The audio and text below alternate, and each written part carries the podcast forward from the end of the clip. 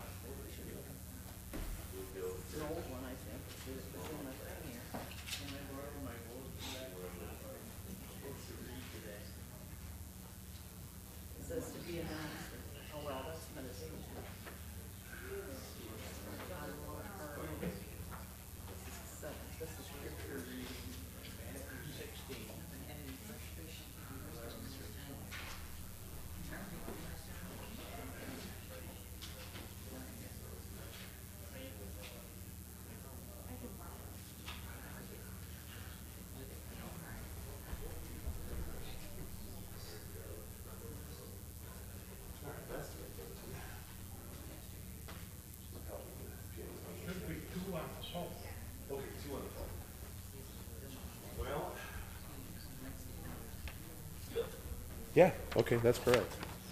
I'm gonna switch it out for this one, I think it's not folded. Can definitely tell the mic's on.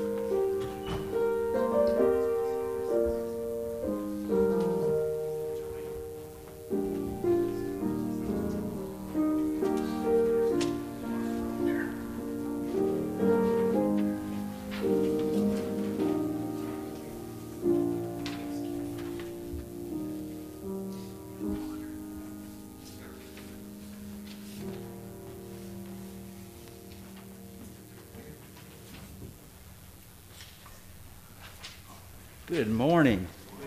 Good to see you all here on this beautiful morning. Isn't it beautiful outside? Laura and I actually went for a little walk up the hill this morning. Just enjoyed the beauty of it. And uh, I was just telling Pastor, it reminds me of what our Savior's done for us when we see the white. The hymn writer said, We're washed white as snow. Let's look at our announcements. Again, offerings in the uh, offering box. I'll remind you now and later, um, special offering today for Jenny Ziegler. See Andrea's number there. Days of Praise booklets are here. Acts and Facts. Winter Blast coming up soon, February 26th through 28th on Christian leadership. That's Giles Heron and Bill Kiger. And the cost is $10 per person. And uh, any questions about that, see Andrea, and she'll be happy to help with that. So that's what I see. Anything else?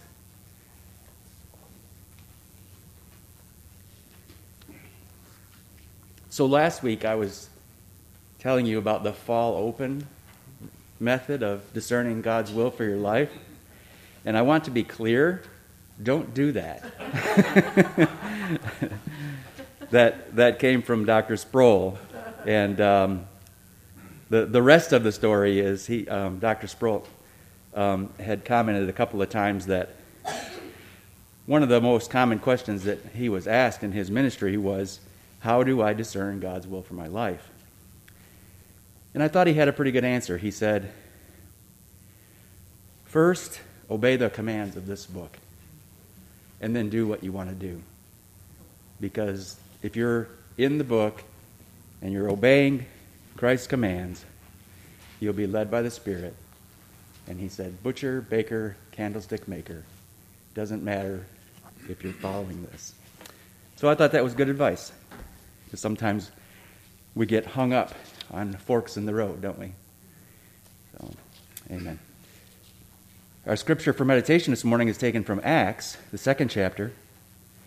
Let's read verses 22 through 36, 1683 in the Pew Bible.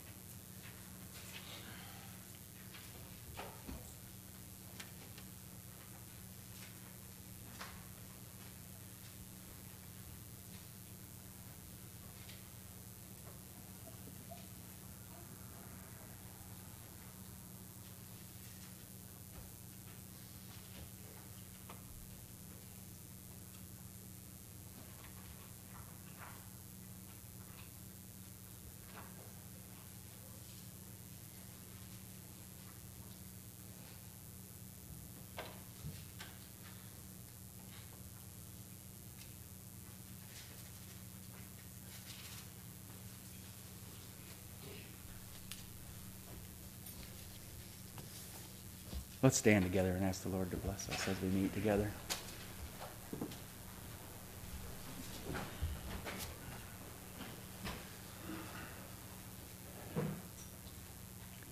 Phil, would you open for us today?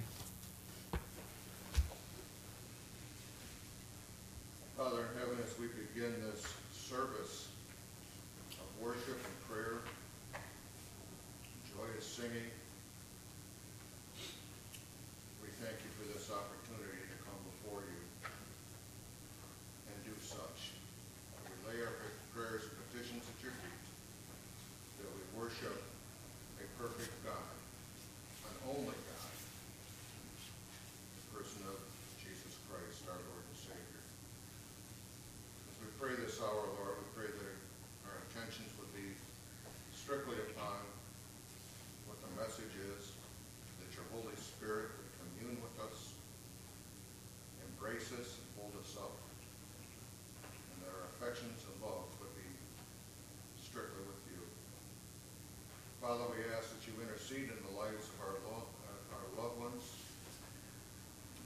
other family members, acquaintances, and friends.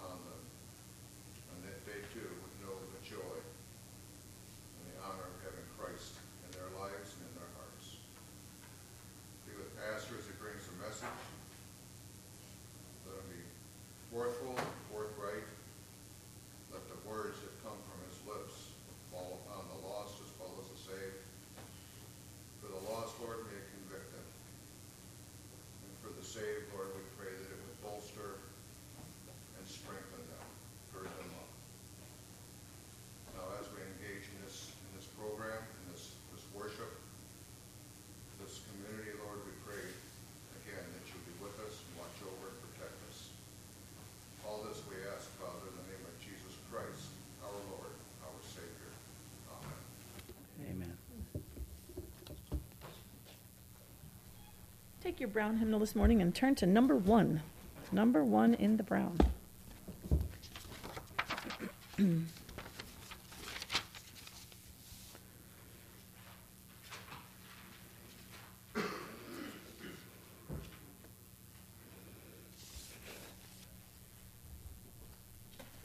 think this one was someone's choir book because there's enough scribbling in it that I can't read the words. So, we're going to trade.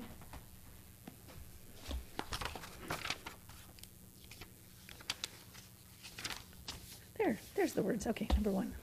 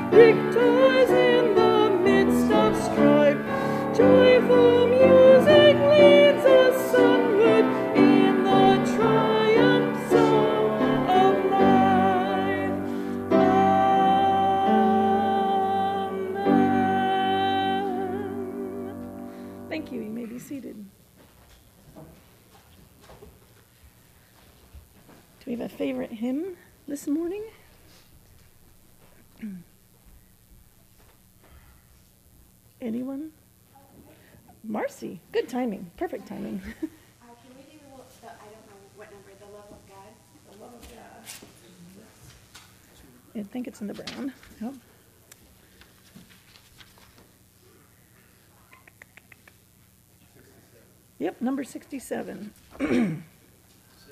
number 67 in the brown. 6 7. Do you have a reason for this hymn this morning? Um, no, I just, I just love this love. It's a great hymn. I love it as well.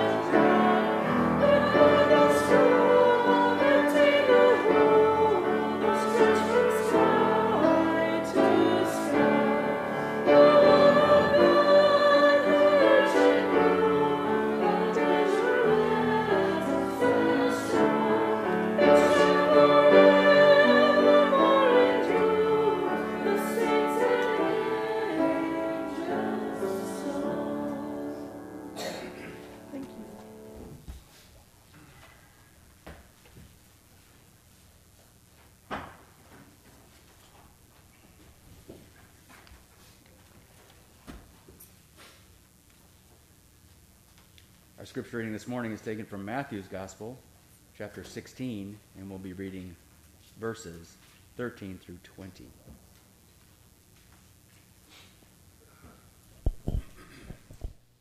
When Jesus came to the region of Caesarea Philippi, he asked his disciples, Who do people say the Son of Man is? They replied, Some say John the Baptist, others say Elijah, and still others Jeremiah or one of the prophets. But what about you? He asked. Who do you say I am? And Simon Peter answered, You are the Christ, the Son of the living God. Jesus replied, Blessed are you, Simon, son of Jonah, for this was not revealed to you by man, but by the Father in heaven. And I tell you that you are Peter, and on this rock I will build my church, and the gates of Hades will not overcome it. I will give you the keys of the kingdom of heaven, and whatever you bind on earth will be bound in heaven, and whatever you loose on earth will be loosed in heaven. Then he warned his disciples not to tell anyone that he was the Christ.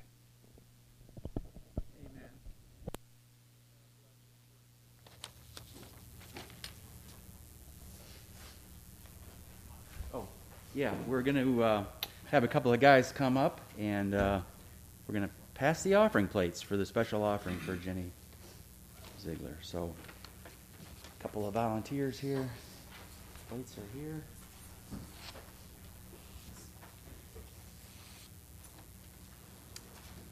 Let's ask the Lord to bless and multiply this offering. Our Lord, we're thankful that we can have opportunity to give. Um, we would ask that um, these monies would uh, be helpful and that we would um, be blessed for having uh, a part. We are thankful for this family and their uh, witness uh, to Christ uh, through their hardship, and we would uh, ask again that you would bless and mu- multiply this gift in Jesus' name. Amen. Have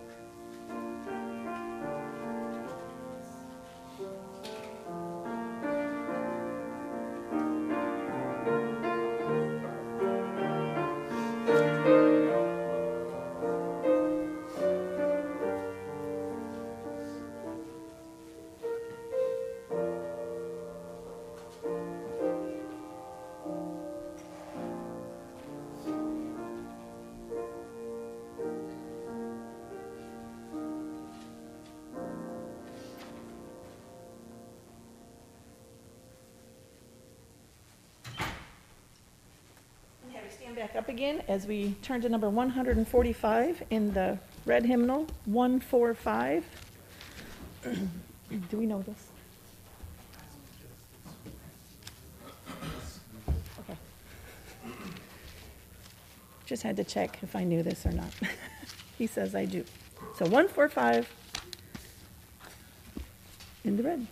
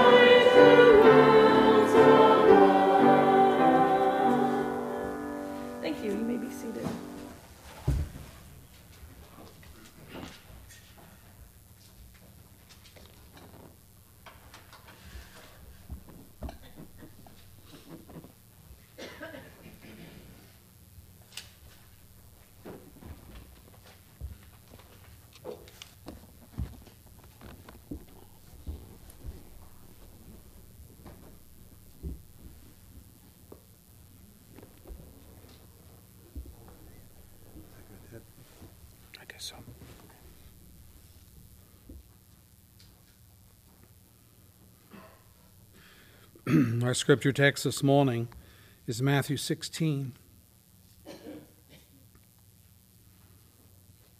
verses 13 and following.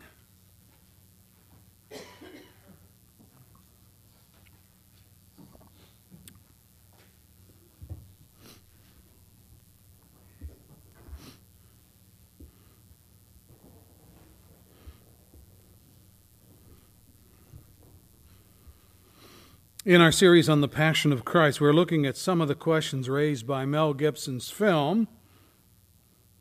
The question we considered last week was why did Jesus come? Which implies that he existed in another realm and in another state before he came. Simply put, the birth of Jesus was not the beginning of Jesus. Well, today we come to another question alluded to last week, but more definitive today, and that is the question who was Jesus? The world has been arguing about the answer to this question for centuries. And the answers given are about as diverse as the people giving them. People of Oriental or Eastern culture simply conclude that Jesus was a holy man of some sort who, like their founders, began a new religion. So they list him along with Confucius and Buddha and Mohammed and so on. Now, they may view him as a prophet, they may include him among their own. Islam does that. Mormonism and Jehovah's Witness has a place for Jesus in their religions. But if there is any hint of thinking of Jesus as divine, he is only viewed as such in the plethora of multi god religions, such as Hinduism, which has over 5,000 deities. So that's not too great, is it? They're, they don't have a special place for Christ. They just stick him in there with the other 5,000, and that's how they view him. In our Western culture, which is the product of Judeo Christian philosophy, the unbelieving of our society view Jesus as a good man, perhaps the best man who ever lived, an exemplary man, a model man by whom all of us should pattern our own lives. Some would go further. They would say that Jesus was a prophet of God, and as such, he spoke the words of God. He taught a message given to him by God. They would affirm that his words are not to be taken lightly, that all men ought to live by the principles of righteousness set down by Jesus in his Sermon on the Mount. So we have all these diverse opinions of who Jesus was. What is more interesting, however, is that when we come to the Bible itself, and the histories of the New Testament era in which Jesus lived, we discover diversity and confusion on Jesus' identity as well. It seems that wherever Jesus went, his identity was always being questioned. Who is this man? From where did he come? Why does he keep talking about God as his personal father. Who does that? That's blasphemous. Who does he think he is? Well, others, especially of Jesus' own hometown, assumed that they knew all there was to know about Jesus. They knew his parents, his brothers, his sisters, his vocational trade, where he lived, how long he had lived there. They made these assumptions upon fragmented facts which allowed them to fill in their own blanks. This is no way to arrive at the truth, however.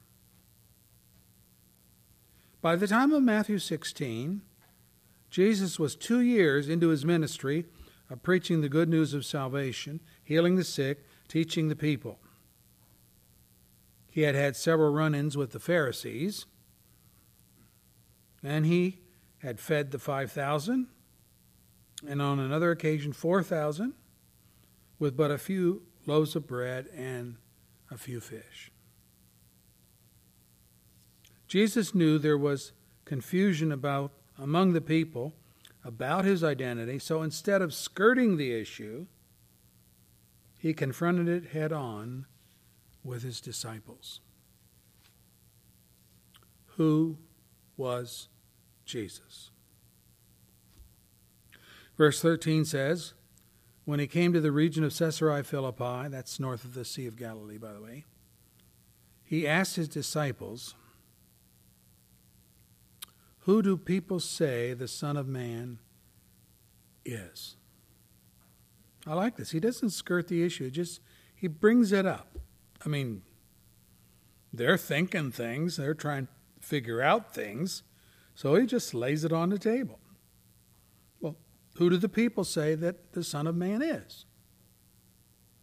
Son of Man, by the way, is the title Jesus takes to himself. It's used 81 times and is never used by anyone else.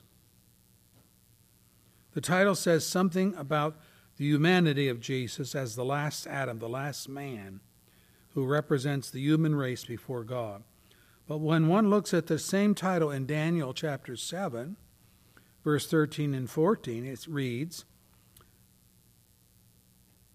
in a way that indicates that the Son of Man is a divine name prophesied of that one from heaven who would come in the end times. Daniel writes, In my vision at night, I looked, and there before me was one like a son of man, coming with the clouds of heaven. He approached the Ancient of Days and was led into his presence. He was given authority, glory, sovereign power.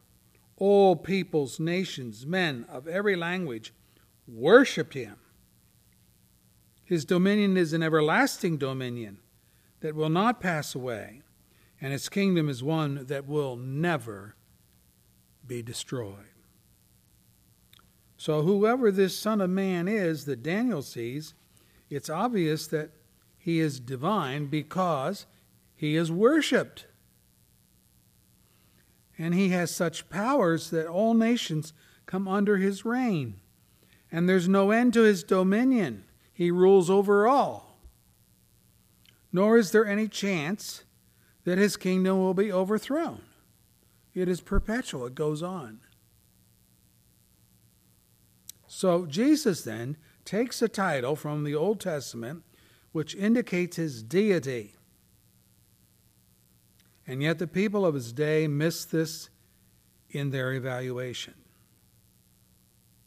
Verse 14 of our text Some thought of Jesus as John the Baptist. Others said, No, no, no, he is Elijah. Still others said he was Jeremiah or one of the prophets. Now, these were all prophets of God and holy men in their teaching and in their living. So Jesus was viewed by the people in this regard as well. He's a holy man, he's a prophet. I think that's good as far as it goes. They saw more in him than the Pharisees did or the people of the day. I dare say that many Americans are stuck right here as well. They're stuck here. They will concede that Jesus was a righteous man, that he was a prophet of God, that he lived a holy life. But beyond this, they cannot and will not go. We say, well, can't we just, well, then can't we just leave it there? Isn't that good enough? He was a holy man, he was a prophet. Do we have to say any more or claim something else for Jesus? Well, it's his own countrymen acknowledge only his humanity. Why can't we just do that? Why must we pursue the idea that Jesus was divine? Well, the identity of Jesus must be pursued because if there is more to discover, we do not have the whole truth until the discovery. What is more, if the end of the investigation concludes that Jesus was only a man and nothing more, well, then you and I and all of humanity are doomed under the judgment of God. There is no Savior, no payment for our sins, no forgiveness for us, no victory over death, just judgment. Nonetheless, we're, we are not only, we're not out, rather, to fabricate the facts as so many in our day do. If we will go where the Bible leads us, we will discover who Jesus wa- was without prejudicial investigation on our own part. I want you to observe that Jesus himself did not leave off the investigation with the evaluation of the people.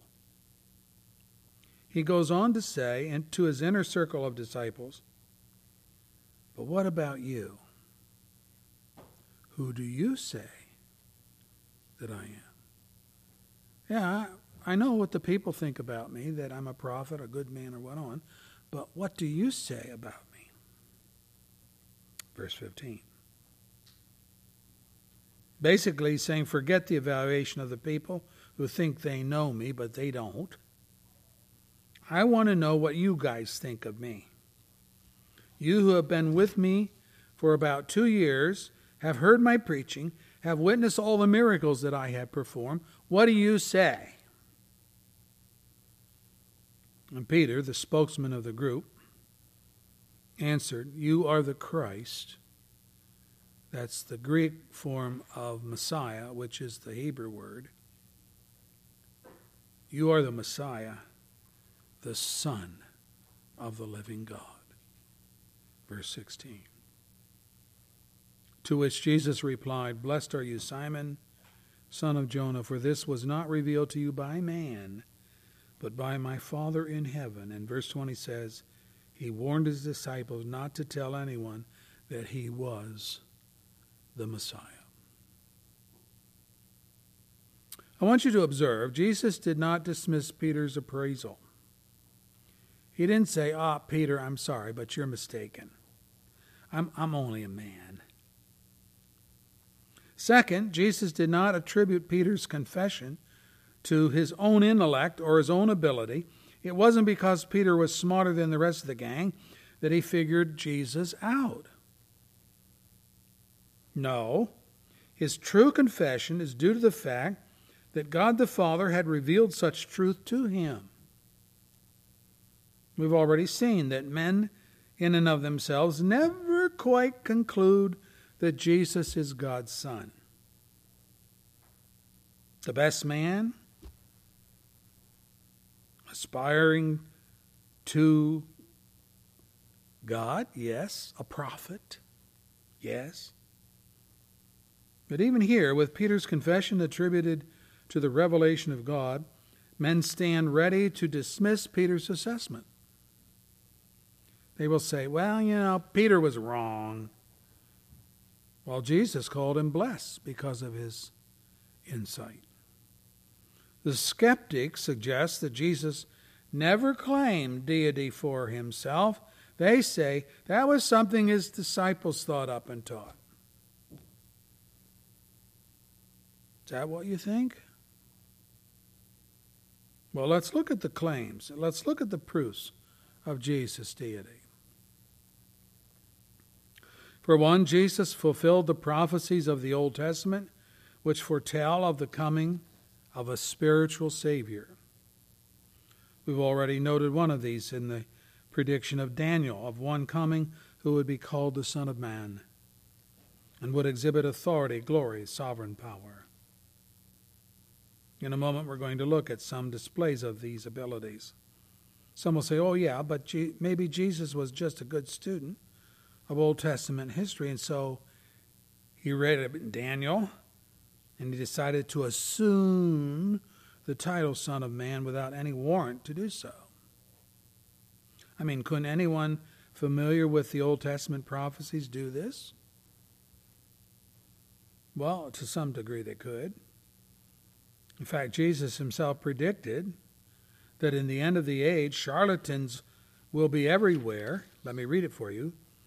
At that time, if anyone says to you, Look, here's the Christ, here's the Messiah, or there he is, over there, do not believe it. For false Christs and false prophets will appear and perform great signs and miracles to deceive even the elect, if that were possible. See, I have told you ahead of time. Matthew 24, verse 23 and following. The bogus religious leaders are everywhere, claiming to be something they are not, claiming deity. Kevin Copeland says, God is not simply in me. I am God. We are all gods. I'll tell you what that is. That's utter blasphemy.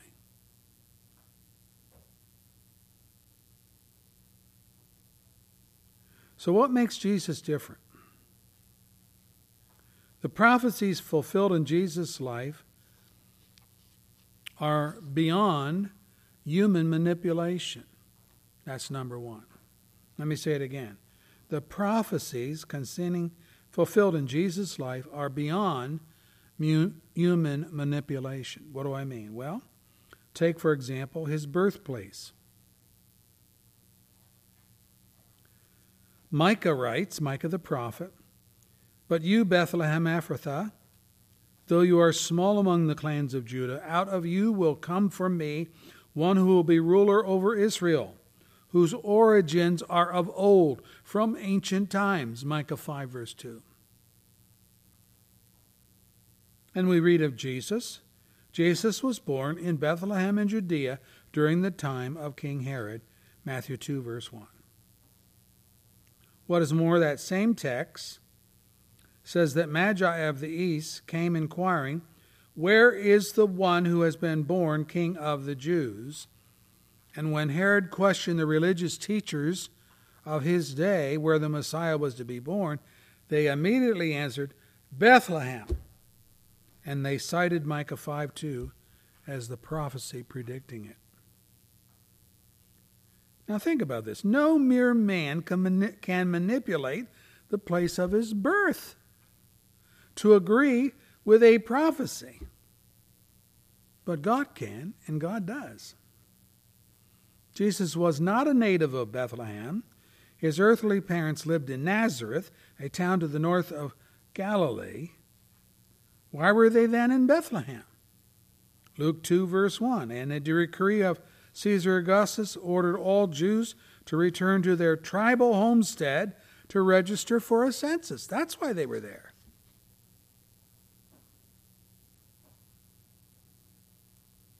They were of the tribe of Judah, Bethlehem.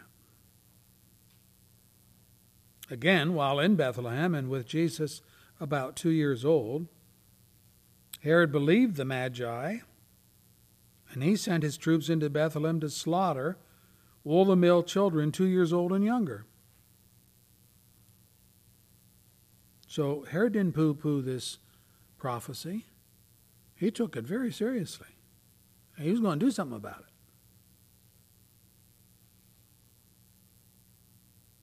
But Jesus escaped the bloodbath because in a dream in the night, God warned Joseph get up, get up, take Mary and Jesus and flee to Egypt. Now, there were lots of places they could hide. Why Egypt?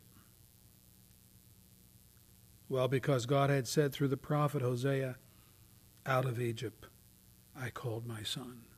Hosea 11, verse 1.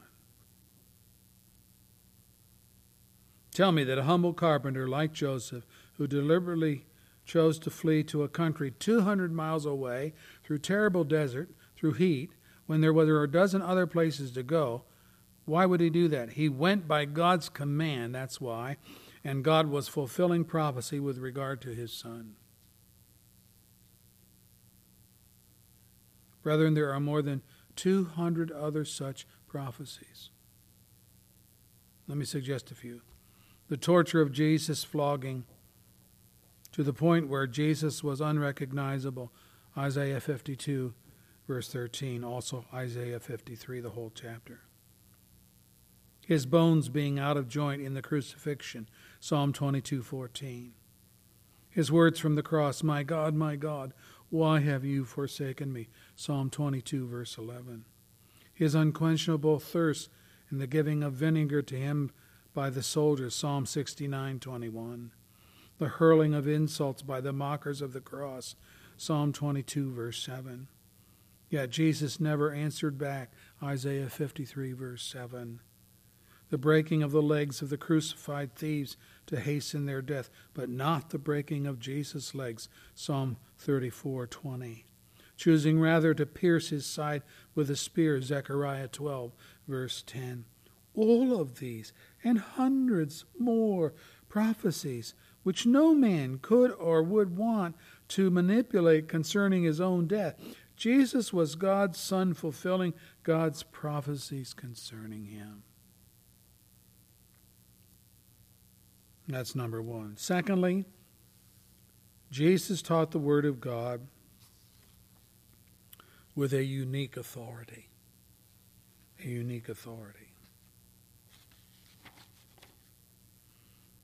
Even at the age of 12, when he visited Jerusalem with his parents, they found him in the temple talking, asking questions of the professors. And Luke writes in his gospel everyone who heard him was amazed at his understanding and answers. Well, of course, his deity is shining through. The Sermon on the Mount, recorded in Matthew 5, 6, and 7 contains the Christian manifesto for life, for living, and there's nothing comparable to it in all of the religious literature, including the Old Testament law. No religion, no prophet, no holy man, no guru, no spiritist, no self acclaimed Messiah has ever bested the morality and ethical standard of this teaching because it comes from the mouth of the Son of God. And when Jesus finished speaking, the evaluation of the listeners was this The crowds, I'm reading scripture, the crowds were amazed at his teaching because he taught as one who had authority and not as their teachers of the law. Matthew 7, verse 28 and 29. I ask the question why the, why the comparison between Jesus' teaching and that of other religious teachers among them? Well, it is because the teachers of the law taught like I teach, that is, borrowing from other writers, borrowing other words, teaching only what I myself have learned through personal study of God's Word or men's explanations thereof in their books. But Jesus spoke with a unique authority, a divine authority, even daring to stack up his teaching in juxtaposition to that of Moses. Let me give it to you. He says, You have heard that it was said, Do not commit adultery. That's Exodus 20, verse 14. That's the teaching of Moses. You have heard that it was said, Do not commit adultery. But I tell you, ooh, that anyone who looks on a woman lustfully has already committed adultery with her in his heart. Matthew 5 27. He's taking on Moses. Moses taught you this, and it's good as far as it goes, but I'm telling you this adultery is more than the committed act. Well, wait a minute. Who does Jesus think he is that he can take on Moses, the greatest prophet of Israel's history, and dare to suggest a higher standard of morality?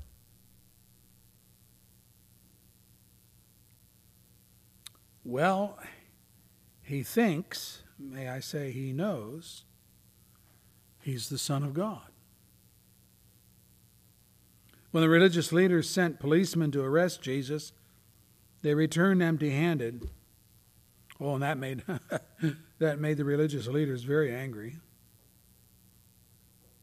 Why, why didn't you bring him? We sent you to arrest him. You come back empty handed. What's going on here?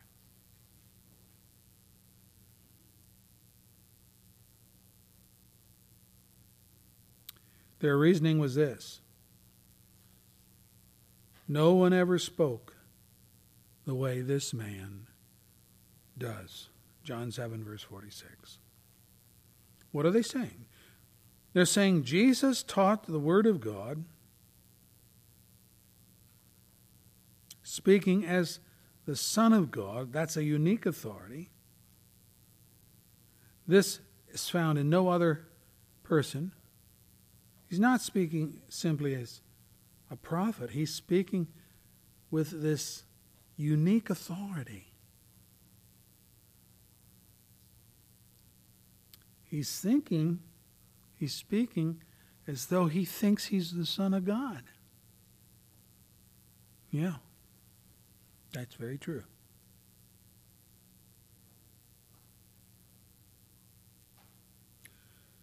The soldier said, No one ever spoke the way this man does.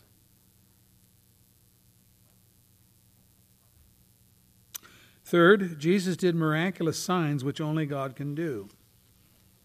You remember them water to wine, the healing of the man born blind, of the lepers, the deaf, the dumb, the woman with an incurable hemorrhage, raising of the dead, as in the case of Lazarus, exorcism from dem- demons from the possessed man, feeding of the 5,000, Matthew 14, walking on the water, Matthew 14, feeding of the 4,000, Matthew 15.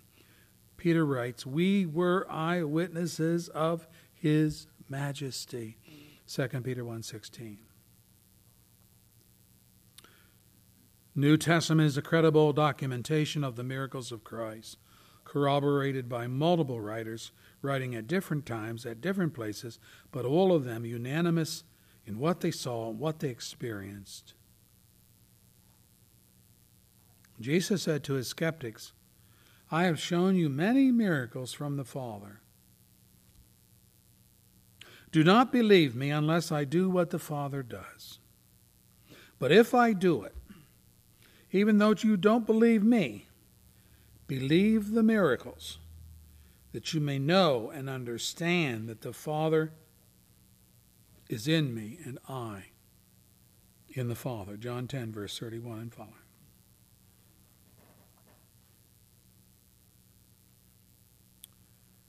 And the last one is also important. Jesus claimed to be the Son of God. People, there are preachers that say Jesus never claimed to be the Son of God. But oh, yes, he did. John 10, verse 31, after declaring that he had done many miracles before the eyes of his skeptics, Jesus asks, For which of these do you stone me? They were getting ready to stone him. They respond, We are not stoning you for any of these, replied the Jews, but for blasphemy, because you, a mere man, claims to be the Son of God.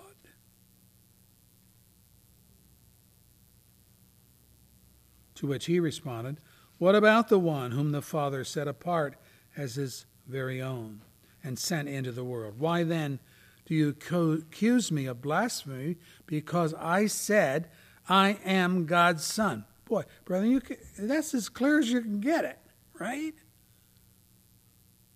People say, well, no, Jesus never claimed to be the Son of God. His, that's just something the disciples labeled him with. Well, there it is, John 10, verse 31.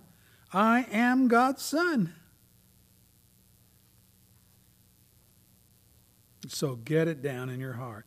It wasn't the disciples who claimed deity for Jesus, it was Jesus himself who said, I am God's Son. Believe it or deny it, but you can't change history. Who was Jesus?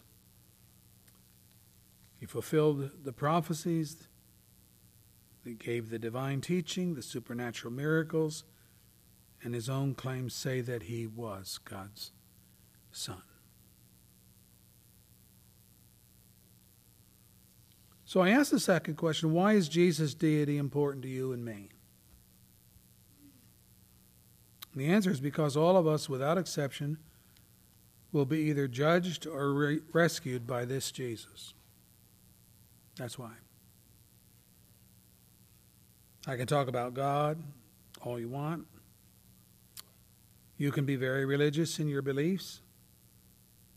But it's the person of Jesus you will have to answer to in the day of judgment.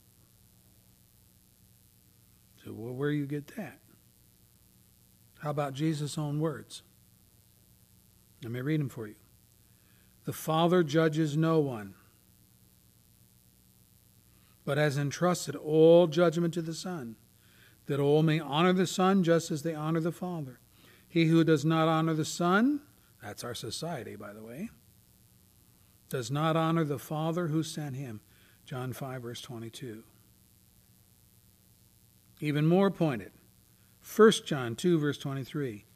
No one who denies the Son has the Father.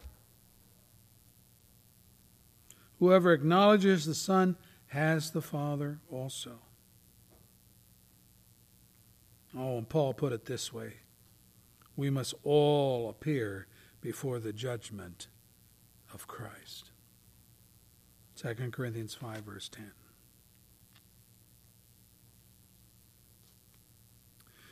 But there is a more refreshing side to Jesus' deity, and that is that he was God's Son sent on a mission of rescue. Let me read it for you. God did not send his Son into the world to condemn the world, but to save the world through him. Whoever believes in Jesus is not condemned, but whoever does not believe stands condemned already because he has not believed in the name of God's one and only Son. John 3 17 and 18.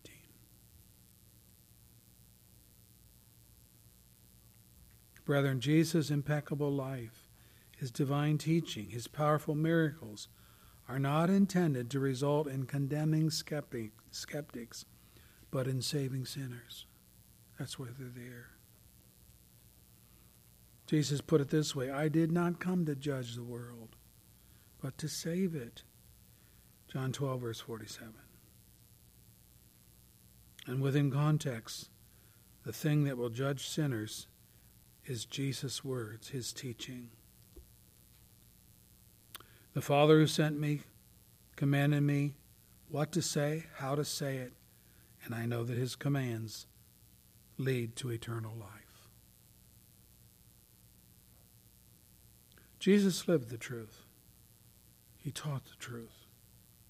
He told the truth to his skeptics, saying, You shall know the truth, and the truth shall set you free. And then he said, I am the way.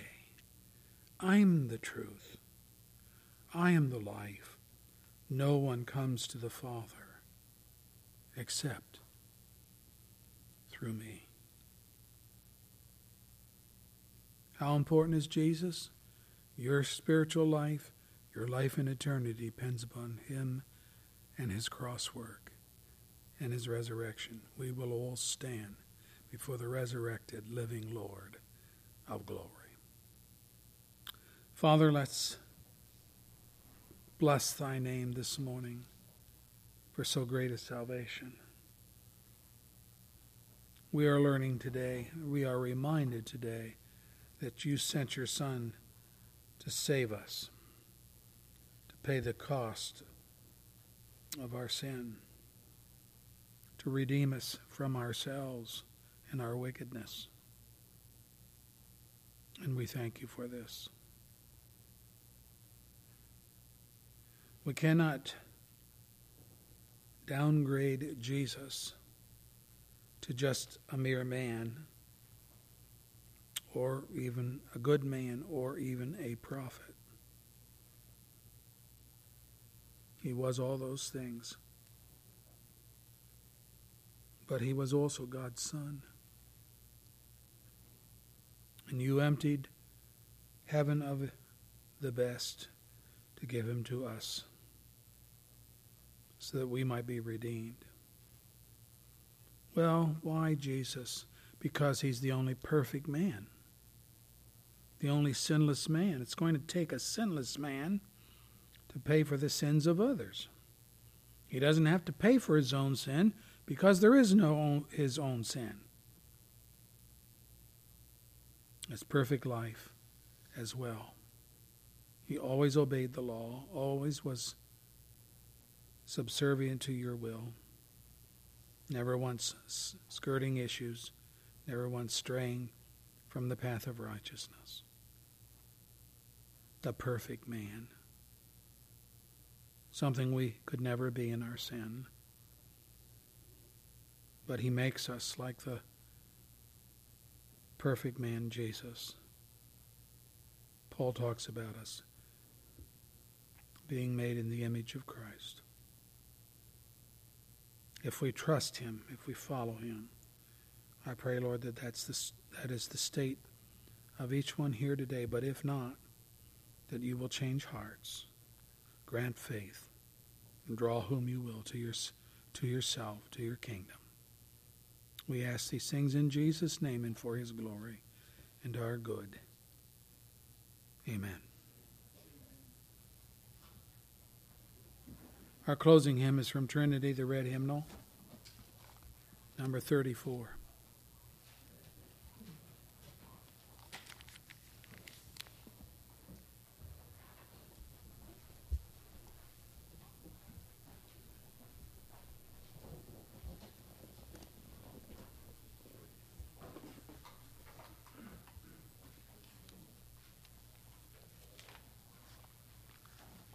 Let's stand together as we sing.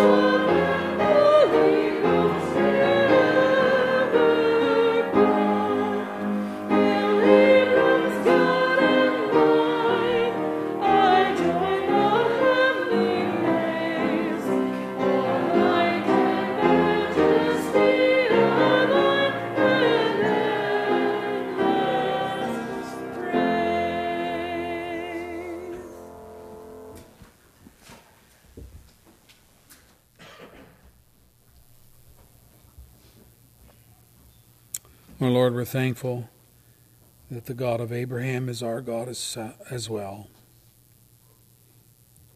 Abraham, the father of the faithful, we, his children, by ancestry, following after that one whom you said had the heart of God in his thoughts. We thank you for great salvation. It reaches all the way back into the Old Testament and then comes forward into the New Testament. The gospel has been preached all these centuries. We're thankful that your Spirit has awakened our hearts to the truth. And we pray for any here today that's struggling with trying to know who God is. Show them God in the face of Jesus. We pray. Amen.